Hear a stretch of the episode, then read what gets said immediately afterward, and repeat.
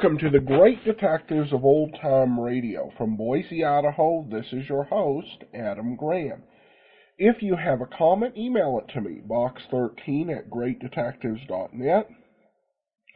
Follow us on Twitter at Radio Detectives and become one of our friends on Facebook, facebook.com slash Radio Detectives. Well, before we do get started, I want to encourage you to pick up your copy of my latest ebook, All I Needed to Know I Learned from Dragnet. In it, we examine the histories of seven more great uh, detectives and police officers from radio, television, and literature, including Poirot, Johnny Dollar, and of course, Joe Friday. And uh, you can pick the uh, pick the book up. Uh, For the in the Kindle store, it's also in the Nook store, and if it's not in your uh, main ebook store, you can pick it up at smashwords dot com. Also, over at great detectives dot net, I'll be uh, uh, have an article up this weekend comparing the difference between the nineteen seventies Columbo and the later day uh, revival. Uh, and you can get all of my articles delivered automatically to your Kindle. Uh, you can try that service out free for two weeks. Uh, you can just do that search in the Kindle store. All right, well, today's episode of Dragnet, original air date, December the twenty-ninth of nineteen forty-nine. The title is The Roseland Roof Murders. Ladies and gentlemen, for a more authentic presentation, portions of the program you are about to hear were actually recorded on the scene.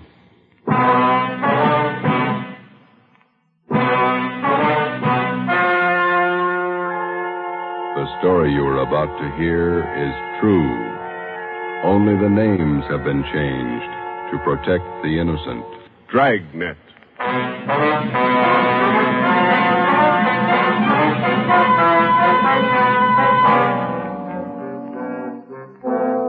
You're a detective sergeant.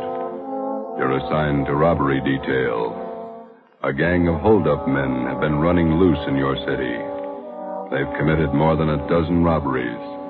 They're heavily armed, quick to shoot. Your job, stop them. Dragnet, the documented drama of an actual crime. For the next thirty minutes, in cooperation with the Los Angeles Police Department, you will travel step by step on the side of the law through an actual case from official police files. From beginning to end, from crime to punishment, Dragnet is the story of your police force in action. It was Saturday, July twenty-first. It was hot in Los Angeles. We were working the night watch out of robbery detail. My partner's Ben Romero. The boss is Thad Brown, chief of detectives. My name's Friday. I was on the way back from the record bureau, and it was six fifty-five p.m. when I got to room twenty-seven A. Robbery detail. All right, Joe, you ready? Let's go. Where'll I dump this top coat? Yeah.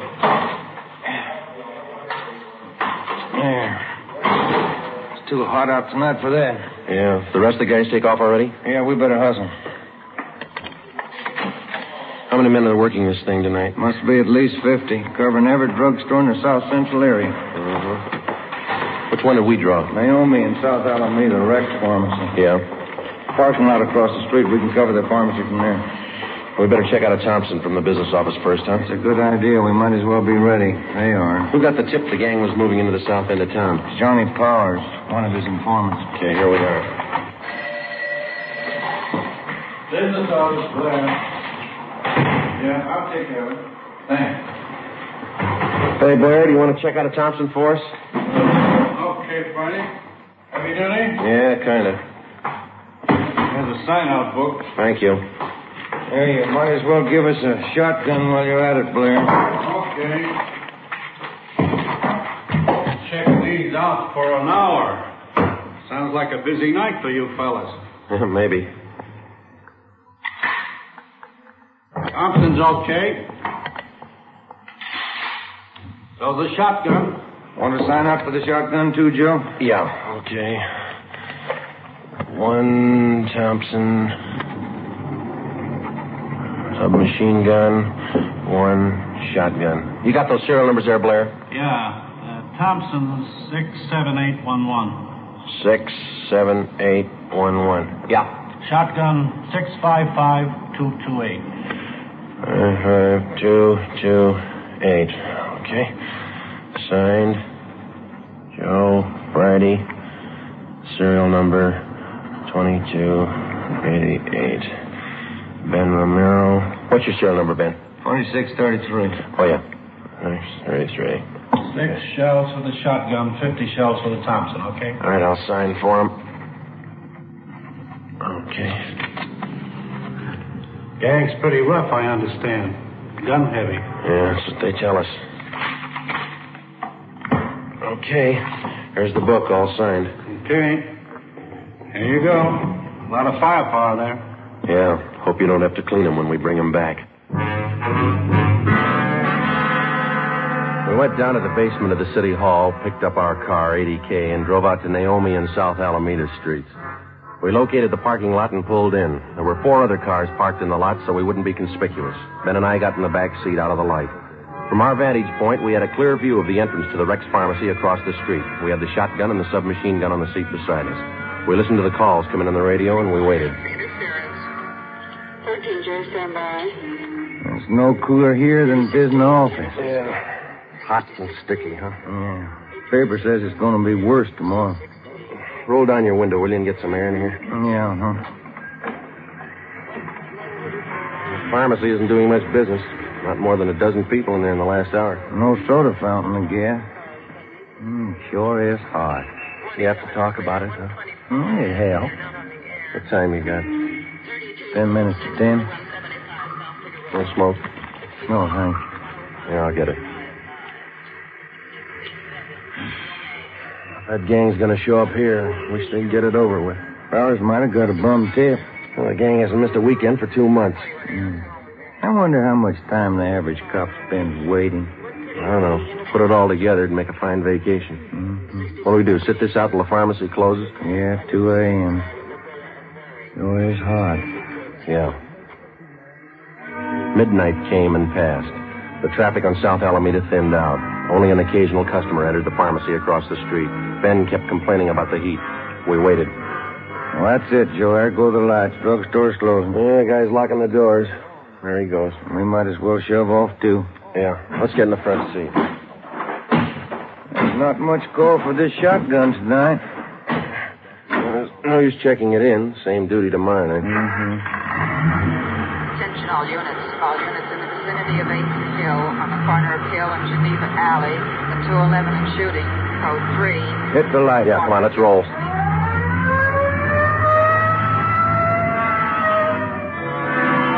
Sunday, July twenty-second, two fifteen a.m. Ben and I pulled up at the Merchant Security Trust Company on the corner of South Hill and Geneva Alley. Two patrol cars were already on the scene, and four uniformed officers were trying to keep back a crowd of people who had gathered at the top of a flight of marble stairs, which led off the street, down one flight to the bank's night depository. At the bottom of the stairs, an elderly man was sprawled out, face down, his right arm twisted under him. The man was dead. Ben counted five bullet wounds in the victim's back. We interviewed the only witness, a young sailor. My name's Vasey, Sergeant. Uh, Don Vasey, quartermaster, second class. Here's my I D card. You saw the shooting, Vasey? I was about half a block away. I, I just came out of the bar down the street there, the Top Hat. Yeah? Had a couple of beers, and I left, and I started walking back to the hotel. When was that? About uh, five after two. Mm-hmm. Go on. Well... Before I got to the corner, I saw this man ahead of me. He uh, crossed the street and headed over for the bank. Then this car pulled up and some guys got out. They ran over to the man and it looked like they were frisking him. Yeah? All of a sudden, I heard shots. The man ran for the stairs here, and then it looked like he stumbled and fell. A bunch of guys jumped back in the car and drove away. What'd you do then? Well, I ran up to see what I could do for the old man. He was lying down there where he is now. Nothing I could do for him. I yelled for a cop. Did you get a look at the men in that car? No, I just saw them from a distance. Uh, four of them, maybe five. What about the car? Did you see the license number? The last couple of numbers, that's all. six nine nine. Couldn't see the rest. Mm-hmm. What was it, a coupe or sedan? A sedan, maroon color. It was a Pontiac, either a nineteen forty or forty-one. You sure about that? I used to own one back in Delaware, nineteen forty model. I sold it to my brother when I went in the Navy. I'm sure all right. And you're sure about the number of men in the car? Oh, yes, sir. Uh, four or five, no more. I see, thanks. Well, will you drive back to the office with us and give us a full statement? Sure, Sergeant. Anything you say. You can wait in the car, Vasey. We won't be long. Sure. Well, what do you think? Uh, I don't know. Drugstore gang? Said there were four guys. Could be. No description. Maroon car. Three numbers off the license plate. Pretty thin. Yeah. Looks like a hard summer.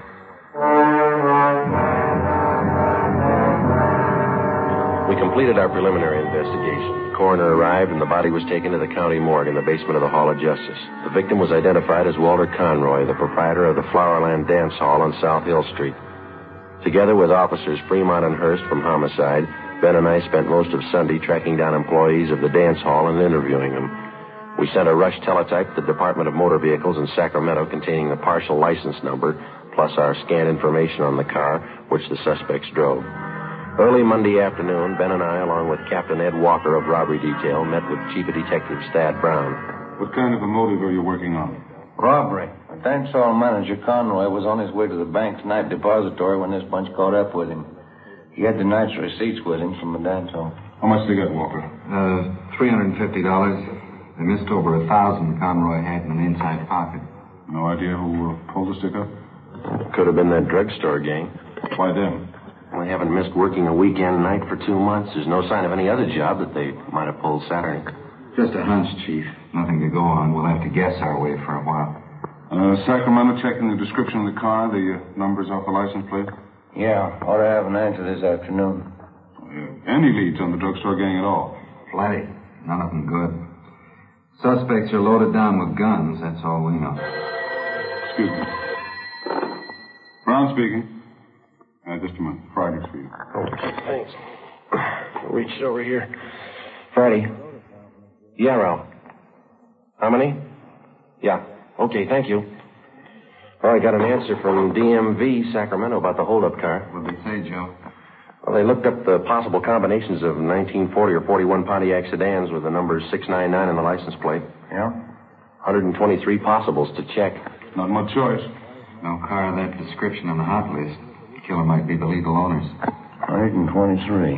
Well, even after we check them, we still might not have the right party. That's right. If we got a better lead, we'll work on it. Nope. Well, then ride this till it falls apart. For the next thirteen days, Ben and I, Fremont and Hurst from Homicide, plus a half a dozen other men, hacked away at the list of one hundred twenty-three car registrations, any one of which could have been issued to the holdup car. The color of the sedan didn't help us much to start with, since California vehicle registrations do not include the colors of the cars. After fourteen days of gradual elimination of possibles, the field was narrowed to six, then four, and then two. August sixth, Monday, five thirty p.m. Ben and I were called to Thad Brown's office. Gentlemen, you uh, check out that last possible yet? About twenty minutes ago. It didn't pan out. What about Hurst and Fremont? They had one left. Right here. Could be the answer. Yeah. nineteen forty Pontiac sedan, license number four X A six ninety-nine. Last registration, San Diego. Sounds good. We teletyped to San Diego police. They say the car's been sold to a woman out in Santa Monica. Mm-hmm. Anyone checked her? Well, that's what I want you two for. San Diego and Santa Monica. Well, it's in the right area. Can't afford to miss now. I hope it's the right one. Well, it's got to be. Check it. Ben and I checked the woman in Santa Monica, Missus Fielding. She told us that she had sold the car six months before to a friend who lived in Bakersfield. We contacted her friend. He told us the car had been traded in by him to an auto dealer in Pasadena. We checked the dealer. He said the car had been sold off his used car lot two months before. The new buyer had given his name as Emil Thurston. Two names were given as reference, Lloyd Newton and John Lacombe. We ran a routine check through the record bureau.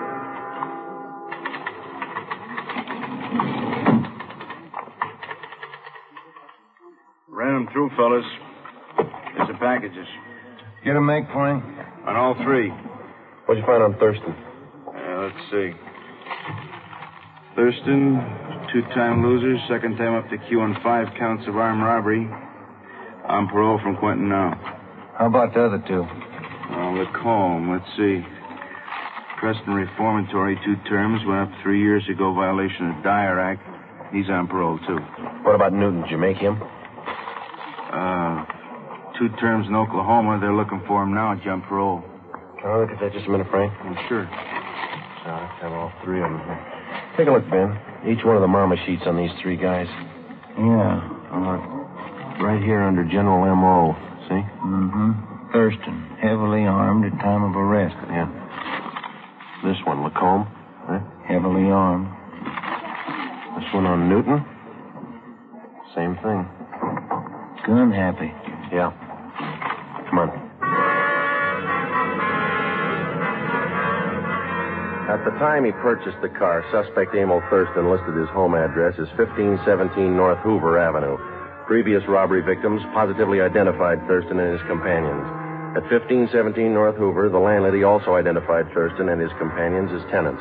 She told us they drove a red sedan and they parked the car at a Temple Street garage. An immediate stakeout was placed on the apartment house, and we started the canvass of Temple Street garages from Hoover Avenue down to Rampart Boulevard. At four p.m., Ben spotted the car in Donnelly's garage on Temple Street near Michigan Drive. The garage attendant told us that the owner of the car had given his name as Emil Thurston. We showed him the mug shots. Yeah, used to park his car in here a while back. Then he came in yesterday morning with these two guys and said he wanted a paint job. Hmm. Doesn't look like he needs a paint job to me. They offered me twenty bucks extra if I do it in a hurry. He wants the car painted green. When's he going to call for the car? About ten o'clock tonight. These jobs take time. He's not going to like it if the car's not finished. He won't like it if it is. Come on, Ben.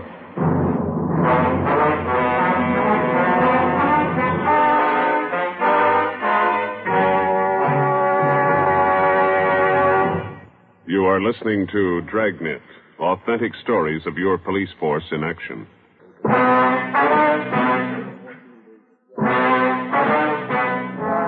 seven p.m. Tuesday, August seventh. Chief of Detectives Thad Brown and Captain Ed Walker swung the entire robbery detail into action. The stakeout at the apartment house on North Hoover continued. An additional detail of men was stationed in a vacant store on Temple Street directly opposite Donnelly's garage. Donnelly's garage was a small family outfit, and the only spot from which we could cover it thoroughly without being seen was from a large paint locker set up against the right wall. The garage man cleared enough room so that Ben and I could fit into the locker in a half-stooped position. Two small latches were rigged up so that we could pull the doors closed from the inside. Four ventilation holes at the top and bottom of the doors provided us with peepholes. At eight o'clock that night, Ben and I took our places inside the locker. The trap was set. We waited. Can you see all right, Joe? Yeah. It's hot in here. Mm. Stale air. It's a tight fit. I'm getting a cramp in my shoulder. Yeah. What time did that garage man say he closed? eleven o'clock. Oh, this lousy paint smell. Stuff it. Mm. They had car pulling in. Can you see the driver? Wait a minute. It's nothing. Somebody getting gas. Mm. Hope they show up. I wouldn't want this to go on another night. Well, don't count on it. Oh, foot's going to sleep. Why don't you stand still? What time you got? Let me see. Get the light on in here. Ten minutes to nine. Thanks. The popular conception of the working detective rarely includes a glimpse of his everyday run-of-the-mill duties. Filling out forms, conducting interviews, or waiting long, monotonous hours parked in a car or standing half-crouched in a garage paint locker. It's slow, dull, and tedious, and it's ninety-five percent of the police officer's job. By ten o'clock that night, there was still no sign of Thurston and his friends. The cramped locker got more cramped with the passing minutes. The air was thick with paint fumes. We waited. At ten fifty-five, a taxi pulled to a stop in front of the garage. Three men got out. You see him, Joe? Wait till they step into the light. There's another guy still in the cab. Here he comes. Huh? There's the first guy. Yeah, it's Thurston. Fourth guy's getting out of the cab. That looks like Newton, doesn't it? That's him. Yeah, it's Lacombe right behind. Fat guy. Here they come. You sure do look the floor. All right. Unlatch your door, but don't open it. Yo. Quiet, Ben. What's the matter? Uh, Matt, you're stuck. Wait a minute. Did you get it? No, it's really stuck. All right, tap it with your gun stock. Yeah, come on, easy. Yeah. There. There it is. It's loose. Good. You see where they are now? Yeah, talking to the garage man. Stop looking this way. No, they just stay that way, huh? You ready? Okay. Don't tip them off till we're right on top of them. Let them get away from that garage man, huh? Right. All right. Let's go. Approximately twenty-five or thirty yards separated us from the suspects. I glanced across Temple Street at the vacant store where Thad Brown and the other men were staked out. Twenty-five yards is a long way to walk when you're approaching a murderer, and you know that he won't hesitate to kill you in order to escape. Ben flipped the safety off the machine gun. We were almost halfway across the garage, fifteen yards away. Thurston turned and saw us. Look out, Joe! Stop! I got one of them! They ducked behind the car, went up the stairs, three of them. Come on! Hey, where'd they go? Up the stairs. Over! Up! Hurry! Up this way, Joe. Yeah, watch it, Ben. Get on. They're somewhere back in that corner up there. You're trapped. Throw down your gun. All right, Ben, give it over.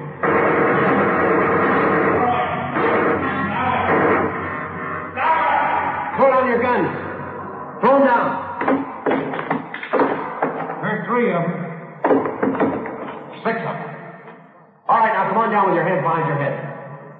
Cover me, Ben. I'll frisk them. Right. You up on the end. Get your hands back of your head. All right, stand still. All right, next one. Go on. Clean. All right. Look home. Watch him jump. All right, you. Rest of you, stand back. Keep your hands up. You all right, Joe? Yeah. Two more guns on him. All right, you two. Hold it. Come, Chief. Yeah, I'll get these guns together here. Lacombe, he's not much of a fighter. Not without a gun. The suspects were booked at different divisions to keep them separated. Emil Thurston and Lloyd Newton were taken to Hollenbeck Park and booked on suspicion of armed robbery and murder. John Lacombe was booked at Highland Park Jail on the same charges. The other suspect, who had been wounded in the escape attempt, was identified as Harold Steeves, nineteen years old. He was treated for a leg wound at Georgia Street Receiving Hospital and then transferred to the prison ward at the county hospital. During the next two days, each of the suspects was questioned individually. Thurston, Lacombe, Newton would admit nothing. The nineteen-year-old Steeves broke down and agreed to turn state's evidence. We took his statement to Chief of Detectives Thad Brown. Gentlemen, what did the boy tell you? Just about everything, boss. They pulled the drugstore holdups and they killed that dance hall owner, Walter Conroy. Which one of them? Well, the kid says Thurston shot him. He says Thurston's the gang leader. Good. You finally got a count on those guns you took off them? Yeah, twelve of them. Each one of them was ready to go, bullet in every chamber. Did you get a complaint from the D A's office yet? They were arraigned. Preliminary hearing set for Monday. Fine. You got them in jail. Now put them in prison. The apprehension of the criminal doesn't mean the end of a case for a police officer. He spends just as much time helping to convict the criminal after he's caught. Evidence must be gathered and authenticated and presented to the district attorney's office. If confessions are possible, they must be obtained and put in order. The officer must also help out in formulating the case and in testifying at the trial of a suspect. On October thirtieth, almost three months after the Thurston gang was apprehended, they were brought to trial in Superior Court. It was a routine affair. Harold Steeves took the stand and told the story of the gang's activities. The victims identified the suspects and testified to the robberies. Both Ben and I took the stand and testified to the arrest and possession of guns by the defendants. We received no cross-examination. On the morning of March second, the case went to the jury. Ben and I had lunch with Lieutenant Rombo from robbery in the City Hall cafeteria, and it was five minutes past one when we got back to the office. Well, it sure was good soup today. Yeah, it was a nice lunch. You want to check the mail? I didn't yet. Oh, I'll get it.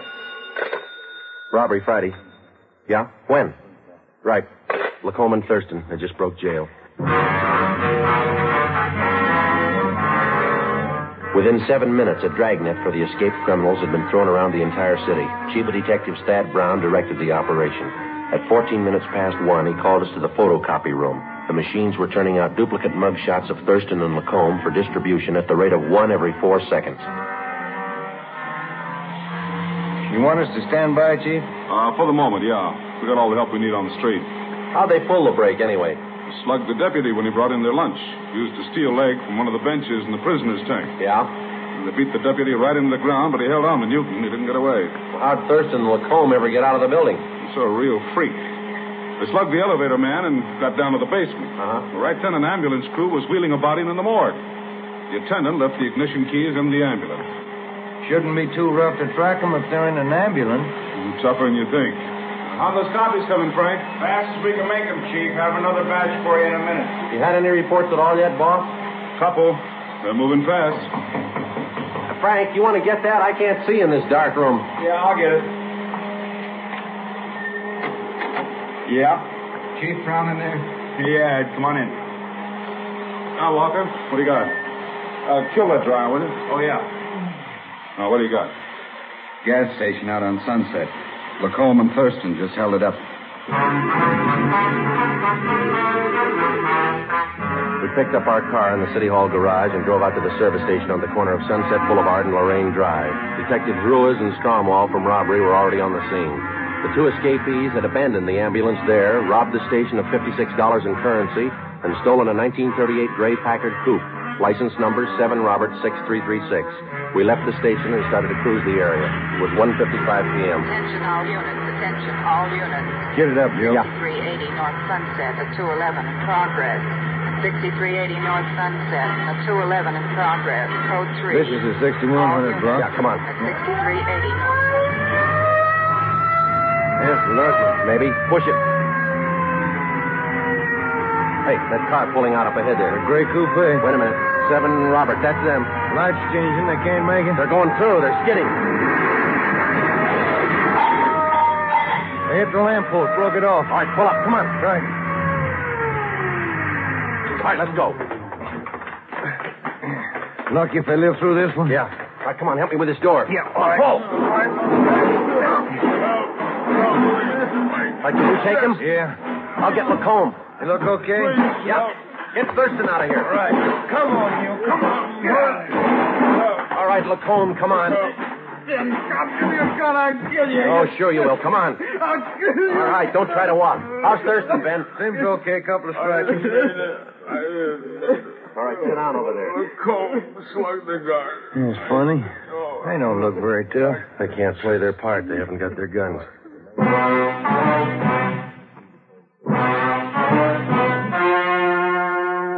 story you have just heard was true.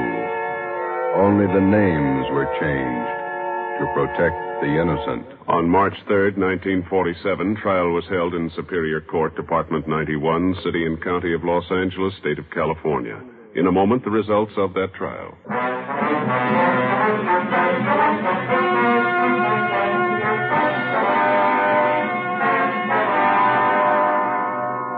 Emil Thurston, John Lacombe, and Lloyd Newton were convicted of first-degree murder and robbery and sentenced to life terms.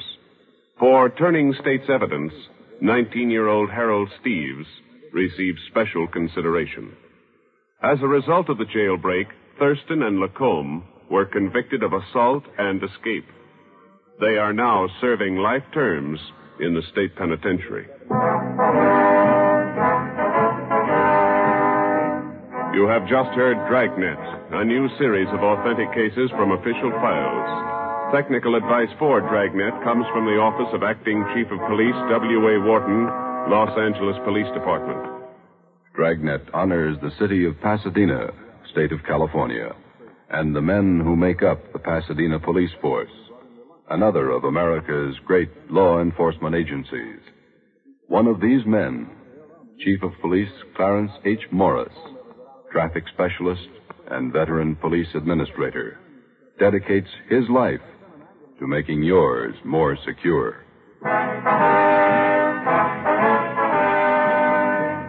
To Dragnet, portion transcribed from Los Angeles. Be sure to hear songs by Morton Downey tonight on N B C.